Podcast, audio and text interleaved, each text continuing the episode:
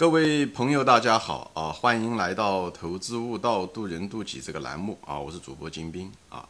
今天呢，我们继续谈这个所谓的这个系统思维中的正反馈和负反馈啊。我可能已经这个正反馈和负反馈已经谈了啊好几集了啊，三四集了啊。很多人可能就觉得，哎，金先生你怎么老是谈正反馈、负反馈？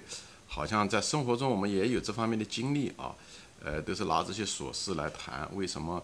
呃，我花了这么多篇幅在谈这个东西啊，一其实呢，这个正反馈和负反馈呢，它是一个规律啊，它是一个系统的规律。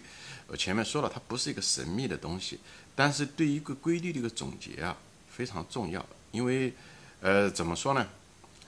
呃，就像主席说的一样的，先事情呢，你先从，呃，特殊到一般。就是你看到一些具体的事例，你总结一个规律。为什么要总结这个规律？总结这个规律呢，就是从一般呢，再能特，再运用，再用到特殊上面。这样子的话，你就会在理论上有一个升华。以后理论上的升华是干什么的？不是为了理论用的，不是为了发明这些名词，什么正反馈、负反馈。它主要的通过一个词来表示一个规律啊，正反馈、负反馈啊，正循环、负循环。以后用这个东西来。运用，啊，就是举一反三。所以你开始的时候呢，首先要呢，就从三三个特例举出一，就是总结出来一个例子，以后再举一反三。就是人的这个知识啊，是需要这样子的一个升华的过程，从经验到理论，再从理论再运用到新的经验，这个东西才有用处。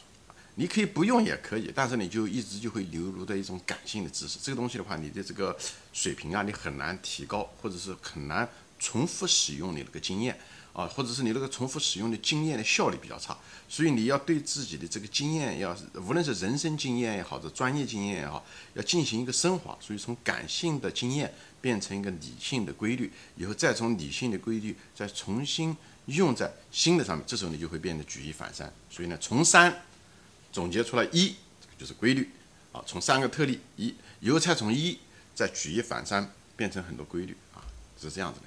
当然了，你也可以像，比方说说一个苹果，对不对？加上一个苹果，对不对？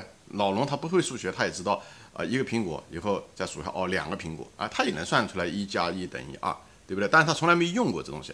但是一个数学家，那个非常嗯粗陋的数学家，他他他如果把它总结了一个苹果以后再加一个苹果等于二的时候，他如果是总结出来一加一等于二的时候。这时候他这时候就有这个数学能力，他这时候的时候他就会二加二，它可以等于四，以后他就变成二十加二十或者二十加七十等于九十，他这时候用起来之后就变成一个数学家，他的技能会变得提高，他这时候的时候再也不是那个老龙只会数苹果的老龙了，他就变成了一个理论上的一个升华，所以从总结很重要，总结的目的是为了运用，而不是纯粹搞出一个新的理论上来，或者是只是。换一个角度来说一个这个东西，不是的，它就是，所以我在说，这样子的话，就是一旦你提升了你这个规律，你就会有更多的创新，因为你发第你是第一个发现那个规律的，对不对？以后呢，你可以运用，你而且你有更多的运用，而且你如果是第一个发现的话，你的竞争也小，所以这个就是所谓的智慧啊。可能也有人说过，其实就是这么简单，从简单的事实，生活中每个人都见到的事实，每个人都能看见到的事实。你总结出来了个规律，而这个规律可能就别人就不一定能看得到，所以呢，这个东西呢就是这种规律。所以你这时候你一旦有了这个规律的时候，你就看到别人看不到的东西，就相当于你看这个世界一样的。你突然之间总结出来的时候，这世界上很多自然现象都有正反馈、负反馈。你如果没有那个概念的时候，你就很难总结。所有的东西都是散散散乱的经验。你如果有了这个东西的时候，你看这个世界就可以用正反馈和负反馈来看，就像你看一个人一样的，你可以用 X 光就可以看到了啊。对于嗯来讲，他就是一个，他不是只是一个人站在你面前，很可能是一些骨头组成的啊，一些骨骼组成的一个骨架一个系统，哎，这样子的了。哎，这时候你在可能你看到他的时候，你可能就看别的东西的时候有相似面，所以在这个地方，而且你就能看到别人看不到的东西。为什么要看到别人看不到东西？就你这时候就会在这个基础上，你就会敢于想。别人想不到的东西，因为你这时候会产生连接，你这时候会产生跨学科，对不对？本来正反馈和负反馈这些概念啊，其实最初的时候都是什么呢？都是那个电子工程，他们正反馈电路啊，负反馈电路啊，保温啊，自动控制啊，哎，这些东西它是这样子的。是一个理科的一个概念。但是你一旦学会把这个概念浓缩下来了以后，运用到社会学，前面说了，我运用股市上，对不对？正反馈、负反馈，对不对？趋势，这样你就明明白了趋势和区间的意义背后的意义是什么？就是你给它照了个 X 光，这样子的话，你会看到很多东西。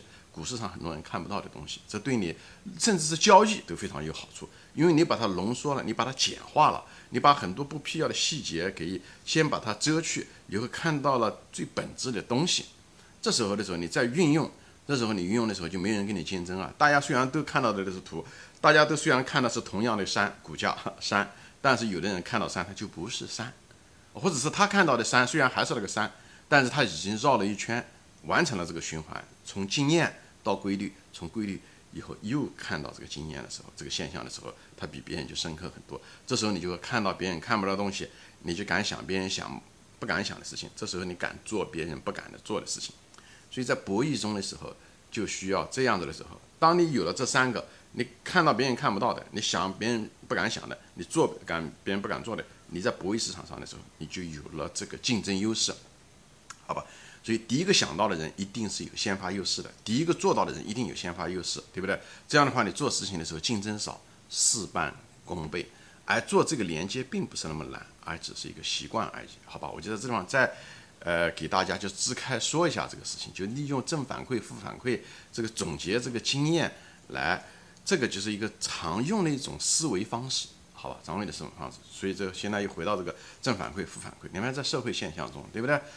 虽然我们借用这个东西，比方是说，什么正反馈？比方是说，庞氏骗局，庞氏骗局就是一个正正反馈，对不对？庞氏骗局，他借了 A 呃呃张三的钱，对吧？借了一个人的钱，以后以后李四的时候给李四，对吧？就是李四，李四是第一个投资者，以后就这样的，以后拿新钱还旧钱，拿新钱，最后他只能越借越多，因为他只要停下来借的不更多，那么他后面的账就前面的账就还不了，所以他最后的结果就像那个金字塔一样的，他会。倒的金字塔会越往上建越高，越往上建，直到他，一一直到底层结束了，他就结束了。就是再借不到钱的时候，它那个金字塔就崩塌了。所以正反馈是一个很不稳定的一个系统，这样它只会越搞越大，大到一定的程度的时候，超过了所有的极限，就像一个吸星大法一样的，它把所有的星球全部吸完的时候，让它等待它的只是坍塌和爆炸，啊，等等待它的一定是坍塌和爆炸。所以你一看这个东西，这个庞氏骗局，你就知道它一。定完蛋啊！这是正反馈，所以我们都知道庞氏骗局是维持不了多久的，它只是在这个过程中的时候显得很激烈、很有意思。包括怎么叫做传销也是一样的，传销也是一样，对不对？你一直往上传，第一个人赚钱以后，刺激了另外两个人也跟着一块，以后另外四个人跟着看到这两个人赚钱也，这样以后这样的不断传。但是，一传传，这个社会的人数总人数是有限的，所以你传销传到最后的时候，到了底层的时候，当所有的人都听过这个东西的时候。也就是这个传销快结束的时候，所以你如果是做传销的时候，你一定要做那种，对吧？我想做传销的人现在也都明白这个道理，一定是做所有人都没听过的那个产品。你如果做传销，你在那个地方还有市场。如果你到这市场上问了一百个人，有四十个人都知道这个东西，那么基本上传销就到底了。它到了，因为它本身传销的利润，它主要是靠它的会员来的啊，这个就跟庞氏骗局是很相类似的。呃，这样子的，就是拿新钱补旧钱啊，这样的，而且每次的时候，每一轮下来的时候就得要再多才行啊，它不能少，它只要一少或者跟以前一样，它的就得得得坍塌或者是停止，停止它的就等待它的就是死亡，所以它必须要像一个贪婪那个胖子，就包括那个撒谎也是一样的，你撒谎，那么你开始一辈子你可能没有撒谎，如果你撒了一个谎，你撒了一个谎以后呢，你还得要另外一个谎来遮住它，你谎撒的越多，你需要更多更多的谎来遮住它啊，那么。你你总有一天会被人发现，对不对？你骗了张三，你不能骗骗了李四，你把张三和李四都骗了，你不能骗了所有的天下所有的人。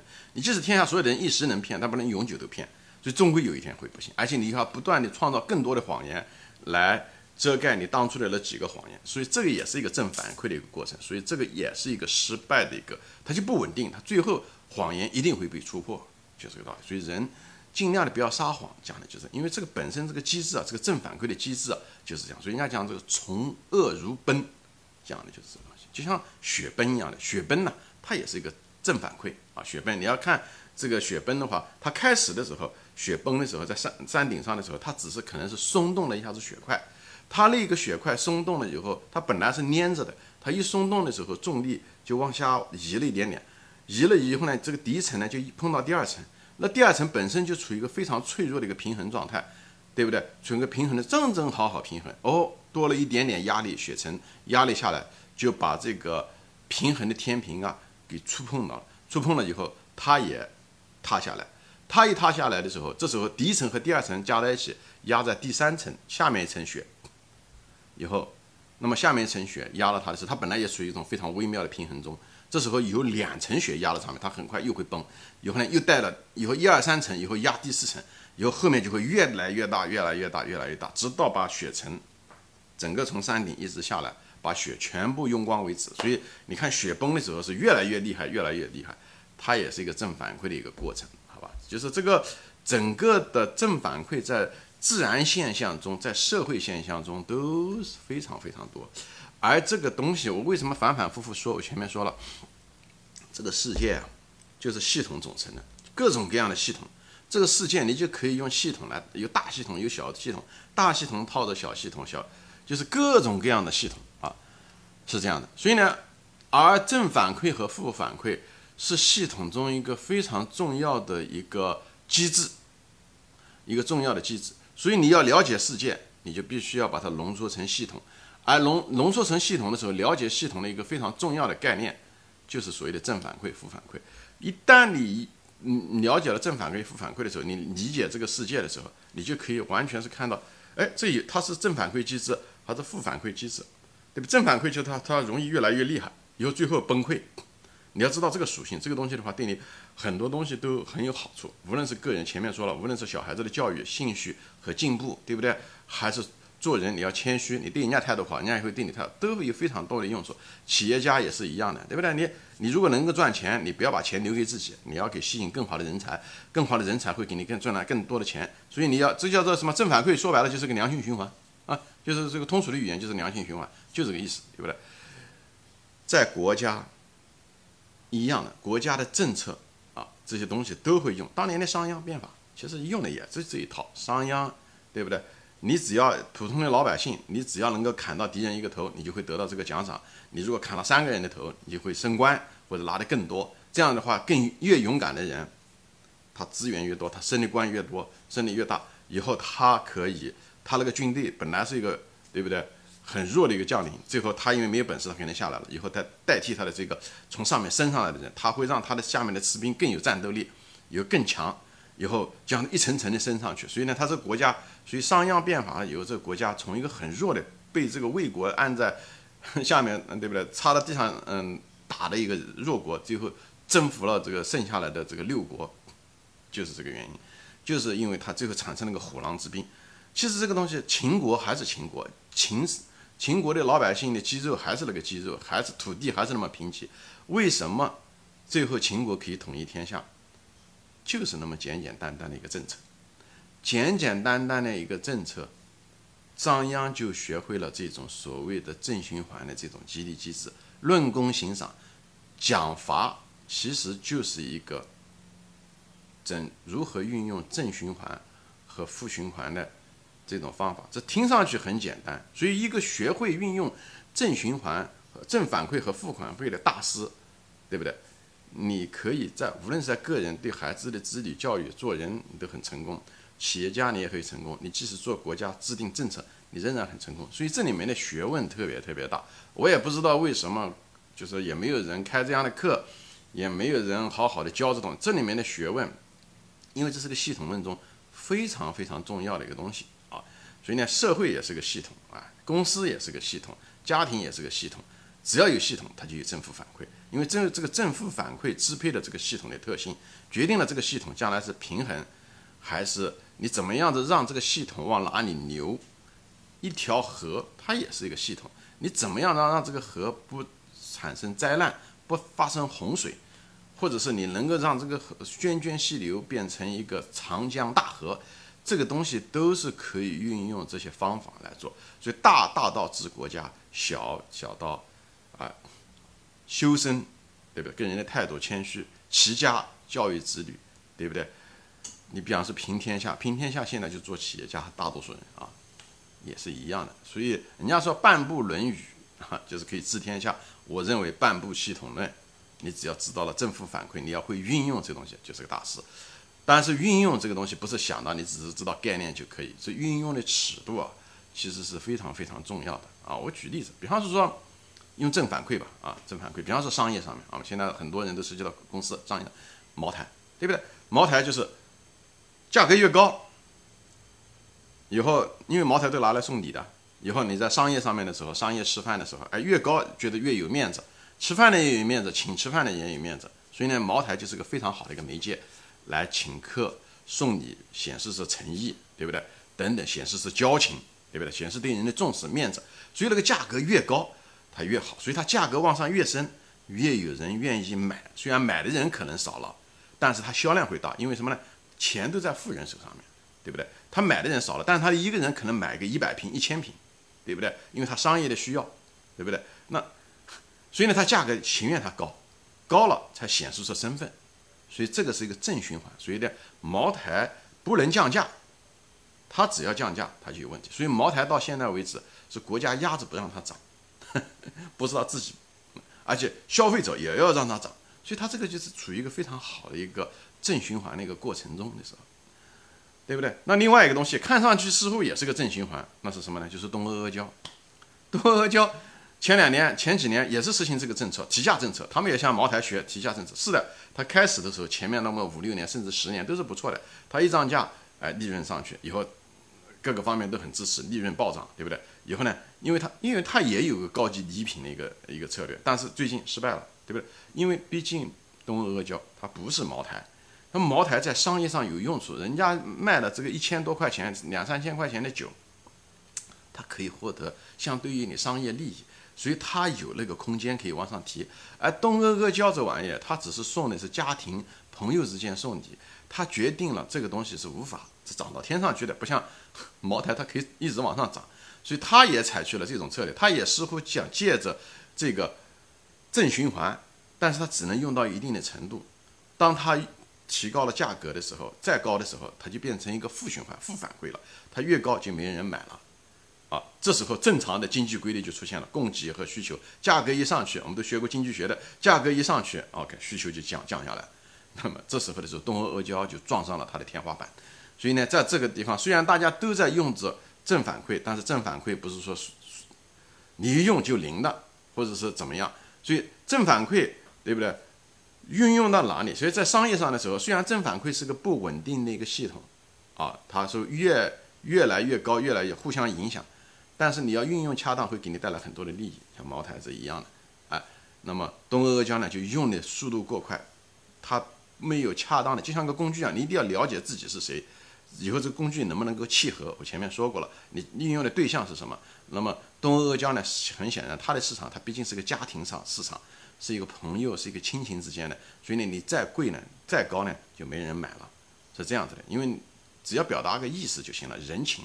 它并不是个商业利益，所以它没有茅台那个天花板那么高，在价格上面。最后它采取了这些策略，就是无节制的用这种策略，最后的结果就导致了它的崩溃，而且负反馈开始进入，哎，代替了它的正反馈，导致了它的这个商业模式的某一种失败吧？好吧，行，今天我暂时分享到这里啊，我还没有说完啊，谢谢大家收看，我们下次再见，欢迎转发。